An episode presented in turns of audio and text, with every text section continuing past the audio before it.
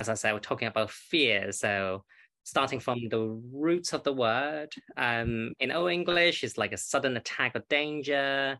Old Saxony is an ambush. German, Dutch is more about danger, Norse about disaster. So we're kind of talking about quite a strong reaction to something that is dangerous or impacting to our life. But Colin, first of all, why are we talking about fear today? I've got a question. Um, the question I have is that is is fear an emotion? And the reason I ask this question is because I, I, think that what I'd like to establish, first of all, is the differences between the Western perspective of fear and also the Eastern perspective of fear. Um, so for me, this would be the first step. And I think that's why I want to sort of address this subject matter, because I think that there is a difference in perception of this. And I think that you're well versed in fear as a as a, a Western idea and the Western idea of fear. But in the East, we've got a very, very different perspective on fear. And what I want to do is I want us to be able to, as part of this, is to just begin to sort of break down what's the difference between the Western perspective and the Eastern perspective of fear. Um, is it actually an emotion? Um, is fear something that's just physical, or is it mental, or is it emotional? I mean, is there a difference between the mental, emotional, physical aspect of it, a manifestation of it? What are the signs of fear? How does it manifest within the body? And I think, how does it manifest not just within the body, but also within the mind? And are all of us actually subject to fear, or are people actually immune to fear? Are there people that do not actually experience fear? What is, you know, what is the what is the link between fear and belief. So for me, there's a, a kind of whole series of things around fear. And I think that actually what's happening is that at this moment in time, we are living in a country, in a place where we're looking at fear and we're living with fear. And what I want to try and understand as part of this is I really want to understand just a little bit more about how fear is impacting us you know what you know as a society how's it impacting us? As individuals how's fear impacting us as well? So i want to look at it from both the western perspective the eastern perspective but also want to kind of look at us and our relationship with fear today. So, so i don't know how this is going to go. I don't know where this is going to go. Okay nice to see you so I think um, from a Western perspective, especially in the psychi- psychiatry perspective, I think fear is definitely very much an emotional response. It, it, there's a, something very instinctive about fear. And I think, as you said, from my understanding, everyone has fear because just from the root of the word that I've gone through, these are kind of our reaction to danger, and danger is often lurking everywhere, even from caveman to current days when you live in a metropolis. There are always danger anywhere, and it's a, it's a reaction for it. And I think when we when I hear the word, I have emotional response to it, but a lot of the time is more uh, as well as a physical response as well. So you probably, I probably get a bit of heart palpitation because my heart's jumping up and down a bit. I might sweat a little bit. Um, there may be a slight tremor or really big shaking and kind of just f- physically reacting strongly to it because there's a lot of the time there's that adrenaline rush inside the body that feels quite scary. It's quite like a dread, like a terror and as you said that that's almost like a scale of fear as well in terms of the emotional response. I was as i was researching about this the, the few words that give me the gradient we start from tribulation nervousness anxiety dread depre- uh, desperation panic horror and then terror. So that that that is kind of the gradient of what sounded very very emotional to me. And that's that is the understanding that I have so far. I know you probably will have a different perspective and probably expand on it a lot more than I will. Well, no, what I really like is I like what you've done because I like the Western classification. So if I look at a Western classification of fear, we've got this kind of this classification. We've got fear, anger, disgust, happiness, sadness, surprise, contempt. This kind of like these emotions kind of bundled together on the eastern side of it, they're kind of interesting because what they're doing is that they almost saying, so let's say, let's take, um, let's take, you know, anxiety. And so you've mentioned anxiety as a form of fear, but what on the East they do is they break it down and they've, they've actually kind of hack it right the way away. And they say, well, actually, anxiety is fear plus imagination. But it's fear plus imagination together because anxiety is a what if. You know, it's almost that you're there's an anxiety within this. And fear, mm-hmm. they say, is it's fear is based on losing what you have right now. So it's not a fear of losing something, it's a fear of losing what you have right now, which means that there is actually an attachment in place and a belief system in place and a perception of something that keeps you safe in place. So you feel threatened when that is threatened, like your life, like you know. So, do, do, you see what I mean? So what what in the East, what they start to do is they actually they sort of break out and look at the combinations of those things together, and that's what I find really fascinating, because it, it means that what's happening is that when you're looking at something like fear, fear has to be built on something. It just it's it and fundamentally the root of fear according to the East, is the the relationship between consciousness and matter that come together. And as it comes together, there's a very intense link. And because there's an intense link in place, this attachment that's in place, this attachment and attachment forms the root of fear because you have this right now, that thing right now is there, and you don't know about it. And the fact that you don't know means that you create an identity. And you create this identity and this belief system that keeps you safe. And then you have something that threatens that. And so, actually, what fear is built on is it's built on your identity. It's also built on this very, very strong attachment that you don't know about. And so, they kind of build this sort of hierarchy and then create this combination of different things to give a, a different effect. So, an effect being, I've got anxiety. And so, with anxiety, it becomes quite complicated because you've got the attachments in place because you want to keep yourself safe. You're also, in the, in a way, you've got the memory of the past. You've got also this jumping forwards into the future as well. What if this happens? Okay, I'm really frightened of losing what I've got right now.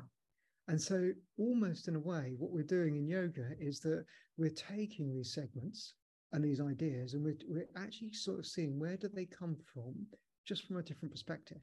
Does that make any sense, Jonathan? Yes, um, and I, I love how you linked fear with uh, imaginations as well, because that the, the almost the creativity in that sense is quite powerful. Because that, from a Western perspective, really can create fear as well. Apparently, there was a list done by a company called Go Go Up, I think, um, G A L L U P, in 20, uh, 2005. They did done an American poll um, top for the top 10 fears. And this is apparently based on an open-ended question from a thousand, some, uh, 13 to 17 years old. So a very, very selective group of Americans. But from that group, their top fears are terrorist attack, spider, death, failure, war, criminal or gang violence, being alone, the future, and nuclear war. And I, what struck struck me by reading this list is actually some of them can be really, really real fear, like spider. I mean, in one of my clinic room that I usually go to nowadays, there are a massive spider. The body is like about that big. Fortunately, it's mostly behind me because I think the nest or the net is probably behind me, so I often don't see it. But my patient who see who face me often will shriek literally halfway through the clinic because they see the spider. Um, so things like that is real, uh, real fear. But I do also wonder how much of a terrorist attack um, impending death or a really terrible future is, or even nuclear war are in these teenagers' um, reality? Are they are these more constructed um, by their imagination fear? Are they uh, memory? Are they imaginations, or are they actually real experience? And that was something that I was really pondering because that I think in some ways quite important question is how much of the fear is created in our head um, and how important it is that we have that mechanism, but at the same time, how damaging can that mechanism be?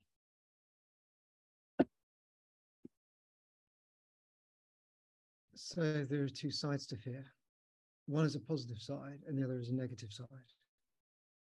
And how we utilize those also becomes very important. And I think um, yoga actually assesses, you know, actually addresses this issue. Um, but before we jump into this, could you just repeat the end of what you just said? Because it was very, very powerful indeed really powerful. I think I might have forgotten what I've just said already. Yeah. I probably said something along the line that was the fear imagined or is it some related to our reality? And what part of that fear is helpful and what part of that fear is damaging? I think something along that line. We've got this idea of external fears. So we've got this because because what you talked about with regard to um, let's say a terrorist attack. What would be the outcome of a terrorist attack is that actually there'd be a change in your life. So there's a, there's this kind of there's there's a change that comes to happen. And so this change implies that actually what we're doing is we're holding on to a reality as it is right now. And that's also to do with the spider. It's also to do with what we're doing, you know, with death, because we don't know about death. And I spent five years working at the end of life. And I find it very interesting in the relationship that people have with fear and the end of their life and the behaviors that come out of that. Because what we also start to see is we start to see that most people do not recognize that their behaviors are laced with fear. Almost in a way, the question that we're asking in yoga is what's under the ground? Because actually, most people don't know they're frightened. They actually don't realize they're frightened. And when you are frightened, you don't actually understand that you're frightened. And some people actually, and I've said to me many times, is, you know, I'm not a frightened person. I don't do fear. You know, I'm not frightened of dying. I'm not this, I'm not that. Many people actually say these things. They actually give themselves the label of this thing in place. Does that make any sense, Stanford? Yes. And I wonder in the yoga perspective, without that understanding, does does it also tell us of something about how people sometimes look for fear without realizing it? Because in my research, what was interesting is, and also explain some of my behavior, um, there is also that adrenaline seeking behavior, which what I said earlier on is the fear is like a shock and adrenaline response is that flight or fight response. But some people naturally like to go to do these things like bungee jumping, like they like to um, parachuting, which is kind of like the worst fear in my life, but also watching a horror movie where on the other side of the screen there's a um, you know serial killer with a mask and a chainsaw running after people. These in, induce fear in us, but at the same time, it's also in some way enjoyable. So what you're saying is that actually, and, and this is what I find the interesting positive aspect of fear, is that fear can energize us into action. And actually, we can start to create this kind of almost by bungee jumping. You, you're, I mean, are you facing fear head on when you're bungee jumping? Because I think that what you're starting to look at is how do we respond when we're frightened? you know do we run away from it which is a common aspect of things. And we, there's avoidance techniques and tactics that we come to do you know like we're about to do a big presentation and we call in sick. You know i should have done that today. I should have gone stanford i can't make it today. Bye. You know so you, you know is there something we we behave in a particular way but we don't see the behavior. And and, and they come into this runaway aspect. There's also a, a, a, kind of like a, almost a stuck aspect as well. We can't move, we can't speak, we can't say anything, we can't do anything. Um, but I really like what you've just said about fear energizing us into action, because actually, what it what fear does is it brings our attention to the threat, and it actually can help us as an emotion to begin to address the threat that's being presented. Does that make any sense? Because I and I think that for me there is that it begs the question on why so many of us have so many different perceived threats in our current environment and how or why what do we do to deal with them? Because actually a lot of us are living with fear when actually why are we living with fear? And this for me then poses the next question around this which is to do with if I'm having a fear response based on what's happening at the moment, is it because there is a genuine threat, or is it that the feeling I've got is actually replicating a threat that's happened to me in the past, and I'm then playing that threat out?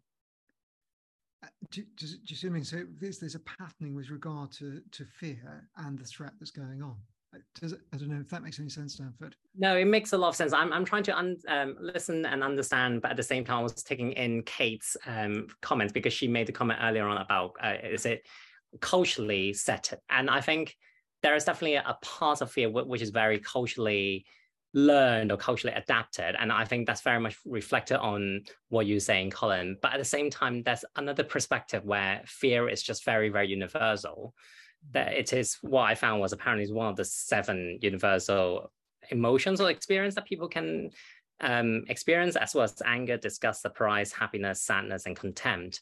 So I think I think there is certain amount of conditioning that happens, especially within certain culture, within certain specific groups, but at the same time there there is still that instinctive fear that we just kind of have and born with i don't know is that is that something that yoga sh- perspective share because that, that we do say if there is a let's say let's take a disorder anxiety disorder panic disorder if you, someone in your direct family has that trait of that disorder you are slightly more likely or 50% more likely to have that same presentation as well so again is that um is that nurture or is that nature? Uh, Sometimes, what what what would you say?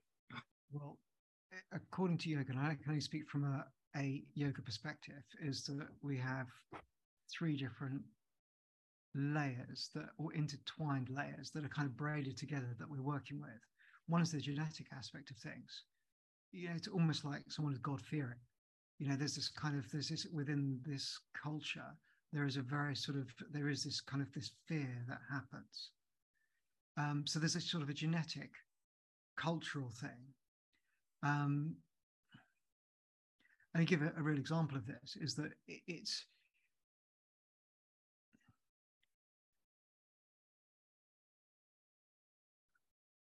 I think what I've, yeah, let me move that example to one side because it's, it's, kind of like a bit of a personal one. But um, we've also got then our responses to how we're learned, how we're brought up. So there's a kind of there's a genetic one, then there is an educational one. The educational one is very interesting because it means that, um, let's say, um, I was speaking to someone the other day, and they said that you know I was brought up in a in, in, quite a troubled environment because I was I was taught to you know that children should be seen and not heard, and I, I was put in a situation where you know every time I'd say something I was put in danger, and that created an, an underlying pattern of fear within me. And then what I did is so to navigate this, I created numbers of different coping mechanisms, she said. So what we then find is you find that you have someone that has a kind of healthy foundation deep within them, as in genetically, but because of what's happened in their life, they have this kind of fear that goes on. And then what's happening is that they have a mechanism which starts to then operate through that. So they've got these three mechanisms that are kind of weaved together that they're working with. Now, the question for me is where does the fear lie within all of this? Is it actually in the genetic aspect of it, so the hereditary aspect of it? So let's say um, there was research in New York with Holocaust survivors, wasn't there? Yeah. And, and, there was actually sort of patterning that was shown to be proved that came out you know, generation by generation, generation. And I was going to give another example, which is a personal example, but I don't think it's relevant. But I think there's this genetic aspect of it. But also, with regard to the behavioral aspect of it, if you had something like a, a very authoritarian upbringing, which put you in a position where you were frightened of absolutely everything, and then you had a mechanism which which you then put in place that you perceive different things as threats as well. So, for me, I think there's these three combinations that are involved, and it's so heavily intertwined.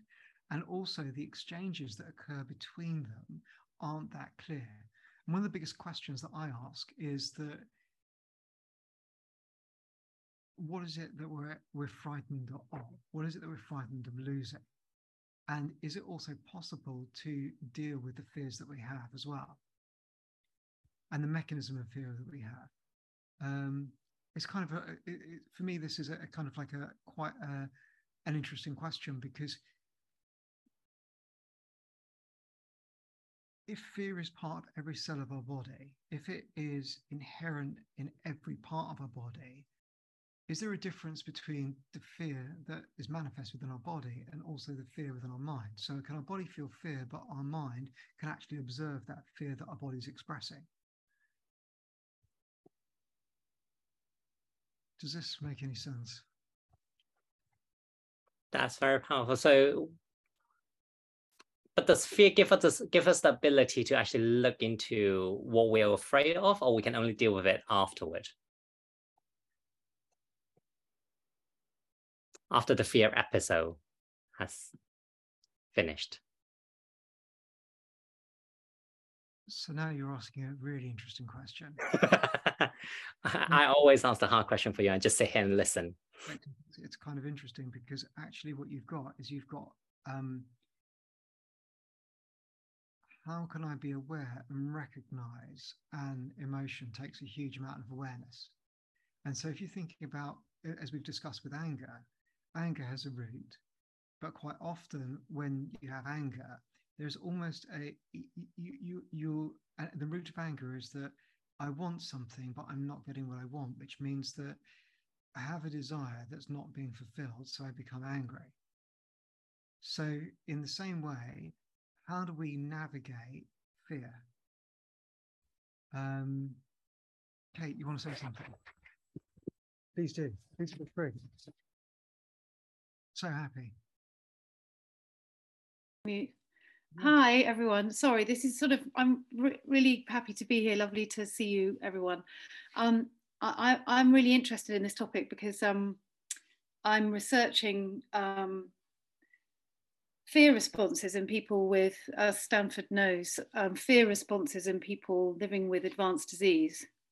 Um, and uh, looking at mind body practices and how they might support people in living with fear. And I'm particularly looking at breathlessness. And I think there's so much to say, but I think that, you know, we've talk, touched on death anxiety and conscious and unconscious responses to fear um, and sort of implicit and explicit fear.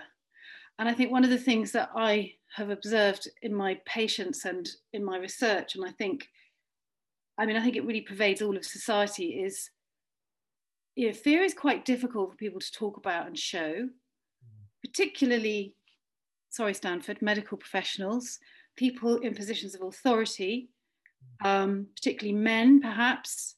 Um, and so, therefore, when you get so, so we're all going to die, and we, we, we all don't really like to deal with this, but we are. And of course, the yogis are, and the Buddhists are always, you know, reminding us of this.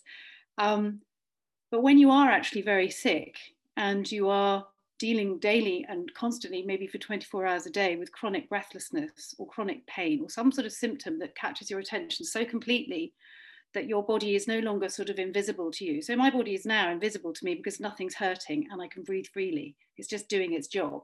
But when you're really sick and your body is is is is constantly telling you, it's demanding your attention, then you know, how, how, how do we cope with that? How do we cope with this ever present fear of reminder of our death, of our present death, or, or, you know, it's, it's coming, it's here, it's right in front of us because we're, we're so symptomatic. Mm-hmm. And I think what's really interesting is that the current in the current sort of healthcare services, there's this idea that people living with chronic illness and life limiting illness um, are able to sort of self-manage. This is the language, you know, self-management. But it's not like that, is it? We know. Uh, uh, uh so what I'm thinking, what I'm finding in my research is that practices like yoga, um, with all the different components of, of those practices, we can just, you know, there's lots of different pieces there. They're all about somehow helping us to perhaps to find that solid ground that Colin you mentioned, some sort of sense that whatever is going on in my body, whatever is going on within within me and around me i can find some kind of root some sort of tap root that enables me to feel even in that moment a sense of my of, of, of safety and so so so my my argument really my thesis is that that this sense of safety is not something that is actually about you know drugs that drugs that the doctors give me or even being in hospital it's about a felt sense of security yeah. that i so so there's a difference between a felt sense of security and objective safety yeah. so do you see what I'm, I'm i feel like i'm probably rambling but oh, I, what you've just done is you've reminded me of a beautiful moment. I was teaching in a hospice and i was we were using nyasa it was where you get people to touch parts of the body. And so i was having this lady and she was touching the shoulder, her shoulder, and running her hand down her arm towards her hand and rubbing it back up again. and so in yoga, we, we use lots and lots of different techniques based on people's constitution, what's going on with them. And she started crying. And I looking at her and I say, Are you okay? And she said, I've really felt that my body had let me down. Mm. And she just said, But actually, just to touch it again. Mm. You know, the only time I ever would touch my part of my body was if I was in a shower. And actually, just to really feel and touch my body when I thought that it, it had really let me down is actually the most amazing thing. Mm. And for me, this embodies exactly what you just said. Mm. Is how do we find this way for people to get this connection, this kind of stability again? Because the points of reference of stability that we've had have dissolved. Mm and they dissolved. And what's happening is that we, as practitioners, we're looking at finding how do we put these things in place to find a point of stability, to find something that reduces the fear responses within someone so they get just something more. And part of my work there was I realized that people didn't ask the questions towards the end of their life that I thought they'd ask you know, they wouldn't sort of do the things that I thought, you know, I would do towards the end of my life because they, they were so consumed, as you said, with what's going on. You know, it was everything was, it was the whole fear, everything was all consuming. Mm. And actually, that prevented them, I think, from having the best quality of life that they could have. No, absolutely. And, and just to speak to that, I think that one of so one of the out one of the kind of recommendations or outputs from my work is to train healthcare professionals working with people at the end of life to use what I'm calling foundational skills, which are essentially these skills, these yoga skills, these skills from the mind body practices. Because actually, I would say this stuff is actually about being human. Mm. If we just take it, if we take any cultural reference away from it, this is about human to human supporting each other to feel safe and loved um, at times of crisis when the fear is at its most, um, you know, at its most sort of, you know, um, the Buddhists call it selfing, is don't they? You know, this kind of like, you know, the, the fear is everywhere. The fear is me. The fear is is is my whole experience, um, and and you know, if we can, as healthcare professionals, if we can create this interpersonal sense of of rootedness and safety and groundedness, and it can be non-verbal. This, as you know, this is this can be completely non-verbal. It can be touch. It can be breathing. So I, I would say that you know this this I suppose you know death anxiety and fear around end of life. I mean, of course, it's you know the kleshas, the root fear. Um, I think yoga can be the, the, these practices can be extremely well adapted for for for a Western healthcare setting. Anyway, I'll shut up now. No, no, not at all. I, I really everything that you've said has been brilliant. And in fact, what you've just done is you've reminded me of something quite special. Is that there's two two interesting texts. One is the Sankhya Karika, um, and what the Sankhya Karika does is is it says that the purpose for meditation is to get a glimpse of the other side, so that you're prepared right now in this world for what's to come, so that your exit is as graceful as possible. Do you see what I mean? So there is there is a reduction of fear towards that point. So it gives that as the purpose of meditation, and I find that really quite fascinating because hmm. mm. it, it means that the meditative state that you're creating is one where you are looking to prepare yourself for the states when everything is coming up and being presented to you so that you can navigate very clearly your route through. Can I mm. say one last thing? Sorry about that, which is just that, and I think what's so interesting about that is you you've obviously worked in palliative care, and I've spent you know 15 years working in palliative care. It, it, it's so interesting how because the palliative care movement was in the U- UK was founded by a Christian, a Catholic, okay. Cicely Saunders, mm. and that mo- so so there's a there's a deep core spiritual um, foundation to palliative care.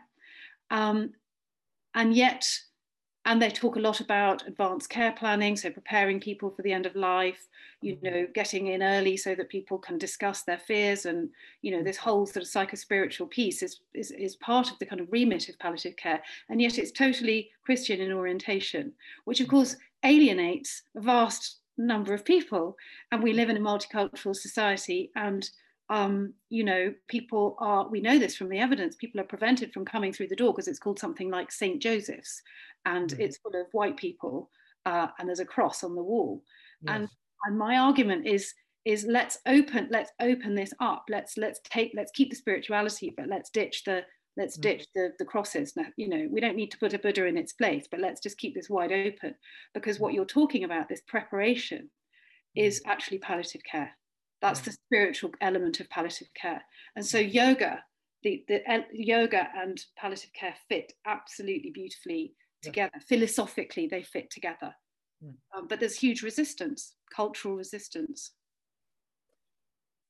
And also, what we've got is um, the Bhagavad Gita. And the Bhagavad Gita is beautiful because what it does is it actually goes through the whole process of preparation towards death, giving the directing someone to how they can prepare for the the time and the place and how they're going to to die and what they're going to do. And uh, and what i really love there is the whole all the stepping process towards that. How actually you're prepared for doing that. And i think that is a kind of it's it's fascinating because it, it means that it, it's it's talked about it's presented it's open it makes you consider those things whilst you're alive so that actually you don't kind of you don't just sort of disappear off to the side and then you know you go through this quiet process and just have to go through it on your own. It's actually forms part of the the structure of your you know of society of your culture um, and it's as welcome as every aspect of your life from birth right the way through to the whole thing and so, if you look at also the rituals within the East as well, all the rituals are associated with transitioning from one point to another. And the view here at the end of life is transition. And the transition is tainted by klesha, by fear. And it, it and it affects quality of life. It affects how we will, you know, it, it, it brings up so much for everyone at the end of their life. Yeah, I mean, sorry, I, I, I just no, no, I don't know whether it's only this is my job. No, this. I mean, there's, no, there's no there's no plan here. There's just it's just a you I'm coming. I don't want to, but I've just spent all day. So I'm currently um, at my the university. I'm I'm based in a, a palliative care research centre, mm. and I wish I wish all my colleagues could hear this conversation, because it's so interesting how the medical model is so dominant and and and in spite of um, you know in, in spite of the fact that we talk endlessly in this model about you know we must talk about we must think about holistic care we must think about person-centered care and we must think about spiritual care actually this is all very fuzzy Mm. It's all terribly fuzzy. So because it's really fuzzy, it's quite difficult to measure and evaluate and all of that. So it's sort of pushed to the side. And people like me are saying, no, no, no, this is really important to people. This is really important to people. And people do want to talk about this and they want to talk about it not necessarily in a yogi way or not necessarily in a Christian way or not necessarily in a Buddhist way or any of those labels. But what you're saying, Colin, is absolutely central to human experience. We will all be born and we will all die, and we have a number of breaths and um, we are some people are more prepared some people are less prepared but in this field of palliative care um, it's our job it's our remit to support people through this transition mm. um, in the most in a way that is right for them and i think that as you say it's so it's so carefully laid out in in the text it's so it's so beautifully described and, and all the things to think about and and I suppose I feel it's just such a shame that that this this culture, this language, the language of yoga, the language of those texts is not more, in a sense, welcome. Um, even when now, you know, there are increasingly more people from different backgrounds and different ethnicities working in the field, still, still, it's very dominated by the medical model and by the Christian model, which is, you know, there's life, there's death, there's the other place, you know, um, you know, there's heaven and hell, and you know, do you know what I mean? That kind of dualism is so is so present still, and it's such a shame. So I suppose I'm I'm sort of welcoming this to hear you speaking because it's so. I I've been thinking Sorry, I, I was just saying, I was just listening to your conversation. I, I've been thinking about this recently as well, because I was just teaching a medical student recently, and we were discussing what is my experience like teach um, working in psychiatry. And I, I share that because, as a lot of you know, I used to be a surgeon as well. I used to work in the surgical model, was used to work in the medical model. And I said, actually, working in psychiatry sometimes can be incredibly non-satisfactory because in medicine, in surgery, you, I, I, I cut open my patient, you know, therapeutically speaking, and then do something and then stitch it back up or give a certain medication, I will see the effects pretty instantaneously. I know what the blood loss is like. I know what the recovery is like. I know what the blood pressure has changed to because of the medication or the treatment I've given. That's a, that's a gravitation uh, gratification may be the wrong word, but it's almost like a reward of showing what my work and what my efforts has reaped towards. Um, psychiatry, as, as Kate used so beautifully said, is incredibly fuzzy. It, it's so mucky. It's somewhere that is in the middle where I used to see my patients maybe uh, once a month, once every three months in a community setting. And I don't necessarily know if the medication I've given or the talking therapy I've offered or just the chat that we had during the clinic session, what kind of effect has it given? Like what what what was the result of it? What what has he or she or they taken away with, and what is the kind of follow-on effect? And I think when I was listening to you two chatting about this fear and um, how to integrate it into the medical model, I think maybe, especially palliative care, I'm not a palliative care physician, but it almost felt like because there's a lot more stress about the inter interpersonal relationship, but also intrapersonal relationship. So both external, internal, the air is so much more fuzzy and as you said, it's so much harder to measure, but it's not just for the governing body, it's actually for ourselves. It's did we do a good job? Or did we do a terrible job and actually made it worse? Um, and how do we know? And sometimes I think that th- this next part is reflecting from my own practice from yoga and learning from Colin. Is actually, first of all, you have to be confronted with a lot of your own internal conflicts and internal problems and issues or patterns that you have to kind of go through first. And that again is a not easy thing unless you're guided by a really good expert. So I think I think that may be partly why there are resistant because people are challenged in in this fuzzy ground that is fear, that is scary, that is frightful. Um, and again, fear is not just real; it can be imagined. It can be, you know, someone say something and you think, "Oh my God, they're challenging me straight away," and that is why it's fearful to incorporate this into a lot of other of my colleagues' work. Yeah, there's fear everywhere, isn't there? There's this, it's called, you know, it's systemic, it's systemic fear. And I mean, there's again, there's evidence to show, just thinking about breathlessness, there's evidence to show that if you are watching somebody who is breathless, I mean, imagine you're watching somebody gasping for breath. That, that triggers the same brain mechanisms, the same fear mechanisms, the same fear part of your brain as if you were actually breathless yourself.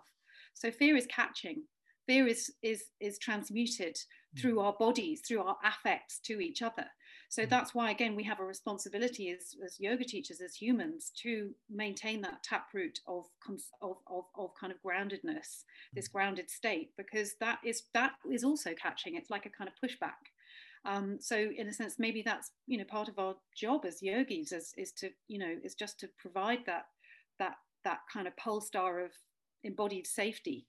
Um, because the other way, if everyone's going around, you know, frightened, defensive, shut down those fear responses, that's just perpetuating it throughout. Well, you know, within you know within medicine, within society, within within our everything. It, it's under it's underlying in everything, and, and, if you look at the responses, like conflict responses, if you look at um, avoidance, if you look at sabotage techniques, if you start to look at all of this, what you see is fear forms part of it.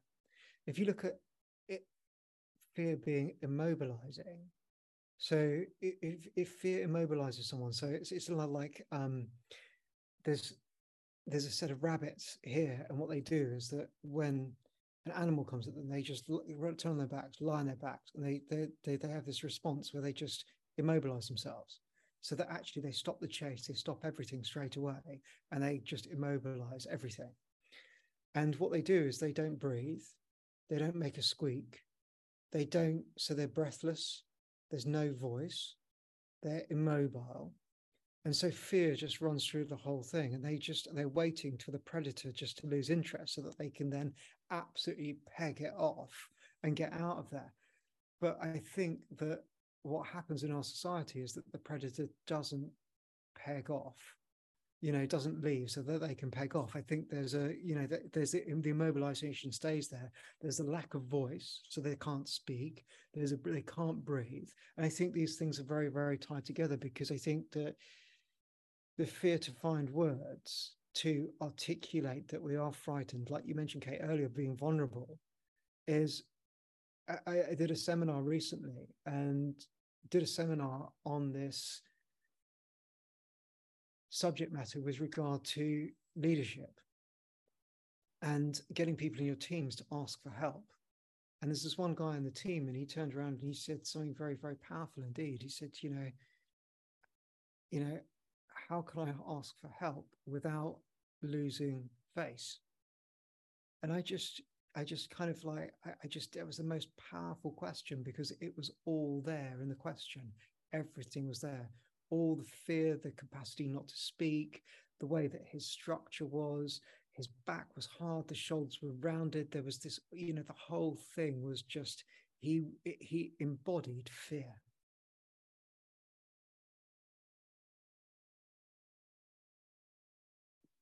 I mean, I, am sorry, I'm just because there's a gap, and I, but I, I, I, think I think that I mean it's really it's so interesting to me. I mean, today, just as an example, I've been in my my university, and a young doctor who's doing a, she's doing a she's doing an academic, um, like a you know coming out of clinical work to do a, a study, mm. and she's this really smart. I don't know how old she is, but late twenties. Um, she's come over from Nigeria. She's doing a study on um, cancer, um, caregivers of people with advanced cancer in rural Africa. Amazing study, really interesting. And she's presenting to the group. And I can see from her body language, I'm just in the room, you know, one of the PhD students, I can see that she's terrified because of her body language. And I'm observing her shallow breathing, and she's got it all together but I can I can smell it, you know, because I'm attuned to this. And um, so she stands up and she gives the most extraordinary presentation. I'm just like, oh my God, how did you do that in four months? You know, bam, bam, data, you know, fantastic, brilliant piece of work. And um, she she sits down everyone's going you know clap clap clap a few kind of questions and then on to the next thing. And at the end of the session she was sort of packing up and i went over to her and i said god that was just an amazing presentation. You know how fascinating. And she'd been talking about traditional medicine in africa and i was interested in that. And she said oh was it all right? And i said yes. And she said i was so scared.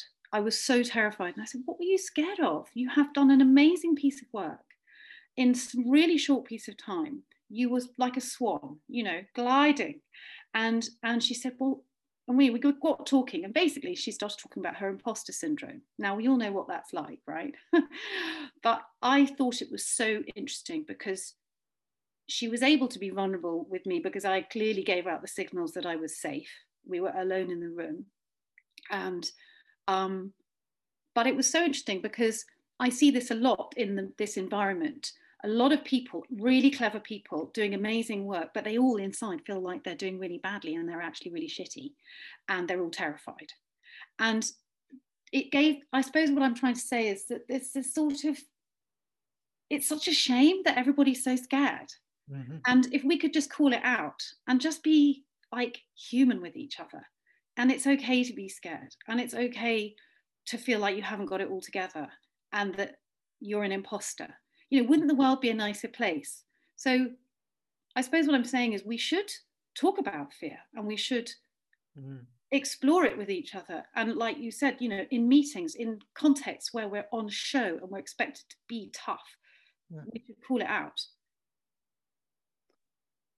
I don't know. I don't know if that's relevant, but no, no, no. It's it's, it's mm-hmm. incredibly relevant because what you've done is you've mentioned all of these things. Everything that we've covered has been mentioned in the story you gave mm. with regard to what what reason is the person frightened?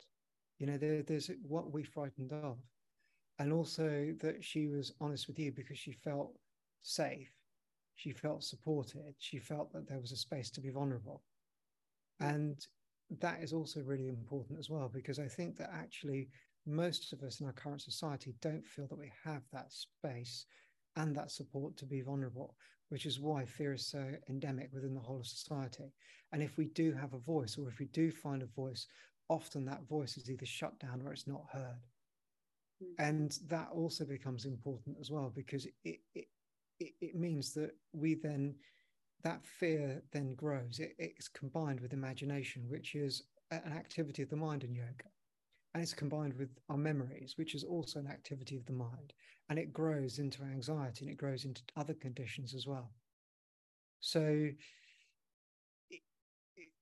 what you're saying, Kate and, and Stanford, both of you, it, it's very, very powerful within what I'm seeing happening. And I wish, I really, really, really wish that. And, and Lauren, what you're saying, you can say something, please, Lauren. You're on mute. Oh, I was just saying because I, I, had an anxiety attack last week, like came out of nowhere, and I think mm. it was just like the buildup of like me and my TV. I've been working from home, yay. um, but I feel like part of it was because of like my grandpa has cancer, my mom has had some stuff, and then like work, my part time job, you know, just mm-hmm. everything just builds up. And I think part of it was I don't even know what triggered it. I still don't even know. Like I was on Instagram just wasting some time, and I was like, oh, all of a sudden anxiety. and I still have no idea what mm-hmm. caused it, but I feel like fear did play a role because I mm-hmm. don't know, you know, with my grandpa what's happening, nor with my mom's mm-hmm. treatment with her stuff, which I mean, hers isn't life threatening or anything, but you know, it's still medical and unknown. And oh, what's the next step? And you know, I think it was just a buildup of all that, and the fear of unknown is what just mm. caused it. Just going on Instagram. yeah, and you, and you you work in the medical profession, don't you? Yeah, I'm a dietitian at a children's hospital here in Kansas City. Mm. So you, I find it interesting to just because for me, for me, I, I, look at in yoga, I look a lot about processing and how we process emotions, uh, or how we avoid processing emotions. And I love to avoid things. I'm good at that. I'm like, oh, argument. I'm gonna exit. and, and what I see is that if we if we avoid stuff, and I was a great avoider as well. I'm still good at it. I'm like, oh, we're fighting. No, have we talked about cheese? You know, I'm like, exactly. I'm like that person. It's like, oh, argument.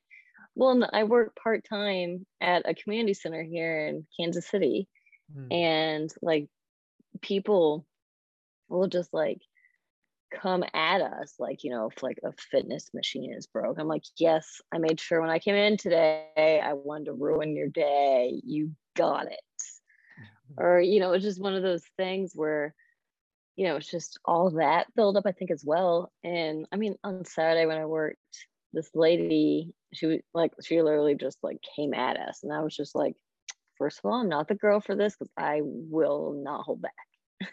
like I, I try to ease the conversation, you know, and then I'm just like, it's like like American baseball, three strikes, you're out.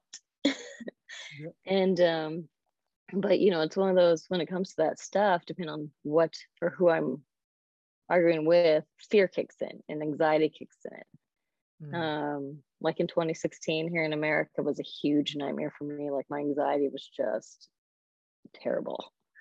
Mm. Um, and because I don't like hate and I don't like anger, and it, that's like, oh, it's just all it was. And I'm just not for that.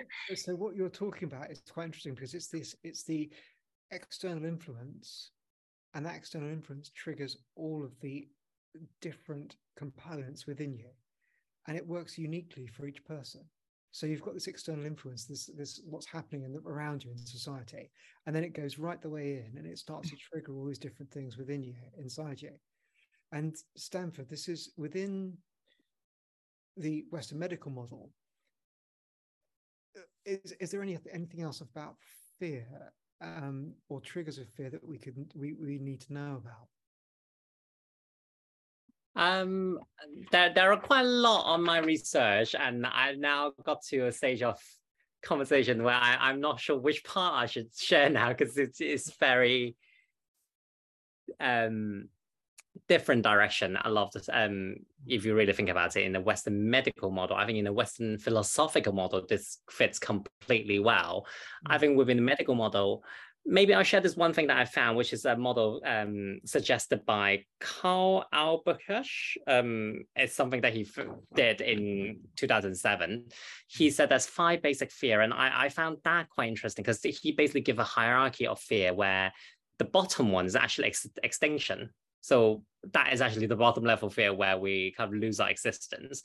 The next one up is mutilation. I'm guessing is actually more scary that you lose part of yourself um, rather than losing the whole of yourself because you're still there and suffering.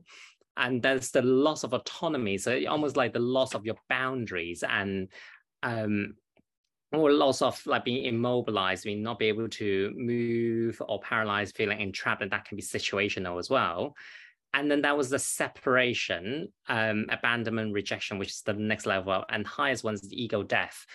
The reason why I thought of this part of the research was, as Kate was saying earlier on, um, and also Lauren as well, there are a lot of the time we think fear is very, very physical, it linked to physical issues that we um, we talk about body parts, talk about death, we all think about it very kind of physical term. But actually, a lot of the time when you look at the hierarchical fear, and I'm sure it's very, very well researched, it's about ex- existence, it's about existential, it's about ego, it's about um, mentality, it's about autonomy and separation is relationship. And I think that is actually quite profound because then it, it helps the person to get into that muddy area where actually your fear is much more than just about the spider in the corner. The fear is much more than about the snake or the, the rope that you mistaken with the snake or certain thing or certain part of pain in your body. I have a patient just today actually uh, again I, at the moment i'm working at addiction service. He said his only problem is physical there's no psychological issue. Psychologically, he is strong. He can do this. And I keep saying, yes, I'm I'm really, really see that you're physically uh, psychologically strong. That's why you're here seeing me today instead of on the street doing drugs. But also at the same time, there's a perspective where I'm not sure the problem is purely physical. I think there might be a psychological and deeper component to it as well. So I think I think I may say yeah, that will be the thing that I learned from all my research in fear and my working is actually having to ex- having to share that perspective with people I work. Mm. And I'll share that often now, Kate. um, thank you, Stanford. It's, it's when I first um, started studying and looking at fear. Um, some of you will remember this, is that I, I was asked a question, and the question is, what's the opposite of fear? So any any answers? So what's the opposite of fear? It's belief or faith. Exactly. It's interesting, isn't it? Because both of them are quite interesting because because fear has almost a way negative connotation. Even though it's got a positive aspect to it. And belief and faith is a kind of like a positive aspect to it. And uh, there's for me there's a big tie up between fear and belief and how those two things combine together and how we can use belief to navigate fear but also how you can feed the fear with a belief as well. So that also for me is quite interesting as well. So the power of belief, either to increase or decrease fear, or to feed fear, or to starve fear. So I think it's a kind of uh, Kate. Yeah, I think I think one of the things that you, we talk about the kind of um, the fears, the, the different fears, the fear of. So one of the things that's come out in my research is that the fear, the, the loss of control. Mm. So you know, I have I have a body, I'm going about my business, and I lose control. Yeah, I lose control of my body, and yeah. I, I have lost, and, and, therefore my sense of self is is called mm. into question, and everything else, and fear. I'm in fear because it's everything is unpredictable now. I can't rely on my body. I can't rely on my environment, mm. and so I think belief and maybe hope gives us some element again of control. It may not take away the source of the fear, It may not fix my broken body or my problems with my mum's sickness or my terrible job or whatever it is. Mm. It doesn't take away that that, but it gives me some element of control. It maybe shows me a path. Mm. You know, I have hope, I have belief, and I therefore can negotiate my fear with a little bit more control. And that gives me back some sense of dignity and some sense of intactness. Mm. And that sense of intactness is really powerful and really important. So R.D. Laing talked about that. Stanford will maybe know, I don't know anybody knows him, but he talked about the intactness of the body, the, the not just the physical body, but this sense of intactness. Mm. And when and that's threatened by all sorts of things, like you know, when my when I, you know, when my boss is saying something to me and I don't understand and I feel stupid and I might look stupid and maybe I am stupid. Suddenly my attack, you know what I mean? So, or, mm. or my body, you know, my body's broken down. So, so I think you're right about this belief and hope, and and that can show us, that can give us some sort of sense of dignity and, and a path and control. And, and this for me, yeah, but this for me, it, it brings almost to a circle this firstly, the defining aspect in yoga of fear.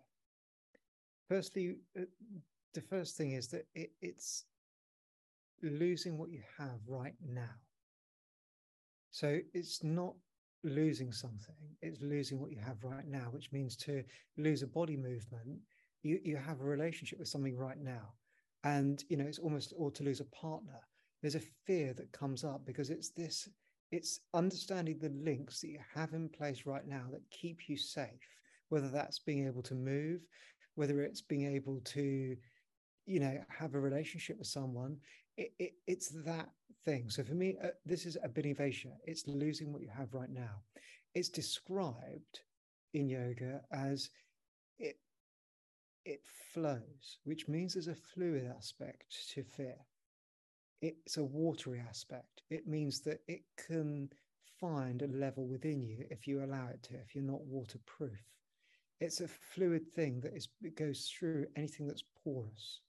And it's it flows even for the wise. It means you can be have as much wisdom as you know, you can have done anything, but you will still be subject to fear. Everyone is subject to fear. And so when I look at the definition of this, um, and I look at how it's defined, it, it, it kind of summarizes everything that we've been discussing today. Stanford. And I think uh, since you've taken the definition of fear, I'll take the your definition of opposite of fear, which is faith and belief. And I quite like what Kate has said about putting in certain things that make you feel safe again, almost like control. But I also add the word encourage which I used to think is the opposite of fear as well. And I know, Colin, when you talked about this, and I, I another in my research that there was another phrase that came across I really love, so I'll end with that, which is courage is not really the opposite of fear. Fear is the one of the condition that makes exercise and courage possible. So I think courage is one of the things that hopefully, with faith and belief, we can exercise and help to combat that something that scare even the wisest. Mm. really interesting, really interesting because the link between faith and courage is is, is documented in Yoga Sutra is that you know you've Shraddha Virya there has to be faith in this courage. You know the courage has to come from somewhere. So yeah amazing. So can I say thank you so much to everyone today? Stanford Kate thank you. Lauren thank you. Everyone else thank you so so much. Um, it's really really good to see you all. Um, we were just toying with what we discussed next time we meet in a couple of weeks. We were toying with sweating. We were speaking about power. We were, I know, we, we don't know which direction we're going to go in. So it's going to be a surprise. And we'll let you know within the next 48 hours, hopefully. Um, so see you guys in, in two weeks' time. Thank you so much for coming. And I get to plug my book. Brilliant. Um, so my anxiety baby sweat. yeah, Good lead in. Thank you, everyone. Thanks, guys. Take care.